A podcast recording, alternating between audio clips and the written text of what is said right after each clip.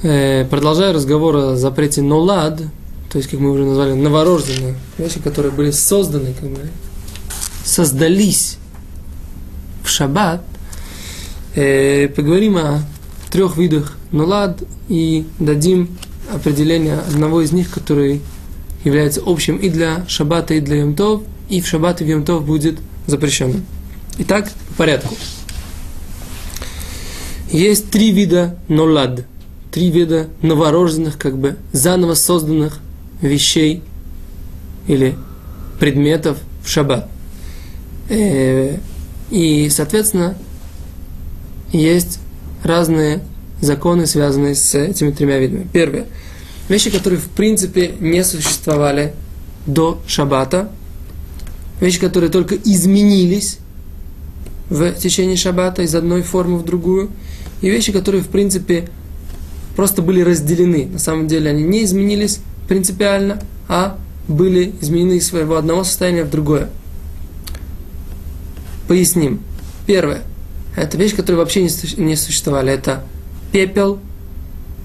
Он был, например, до шаббата был дровами, а сейчас стал пеплом. То есть пепла вообще в принципе не было, сейчас он стал и появился. Он был создан в шаббат. Этот пепел, он родился в шаббат.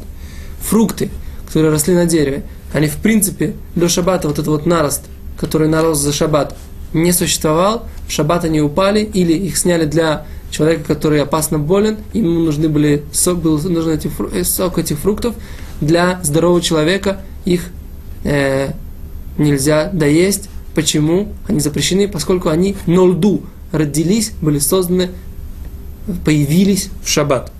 Или, еще пример, березовый сок или вода, которая сконденсировалась в течение шаббата. До шаббата она была паром, вода эта не существовала, существовала в другом совершенно агрегатном состоянии. Сейчас она заново сконденсировалась в течение шаббата.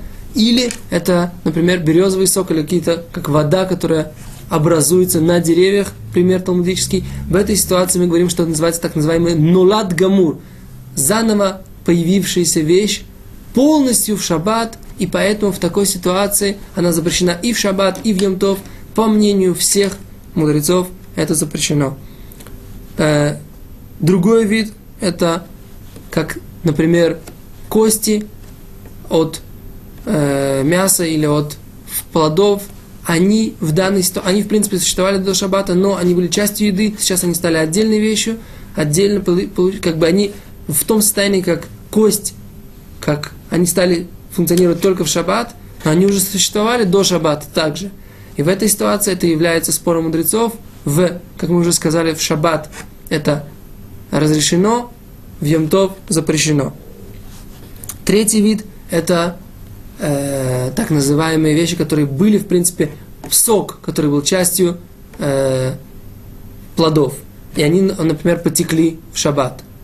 Этот сок вытек в шаббат, мы его не выжили. Или, например, даже из тех плодов, которых можно выжимать в шаббат тоже. Смотрите уроки по законам, связанные с этим запретом молотить. И что можно выжимать, что нельзя выжимать, отдельный там разговор.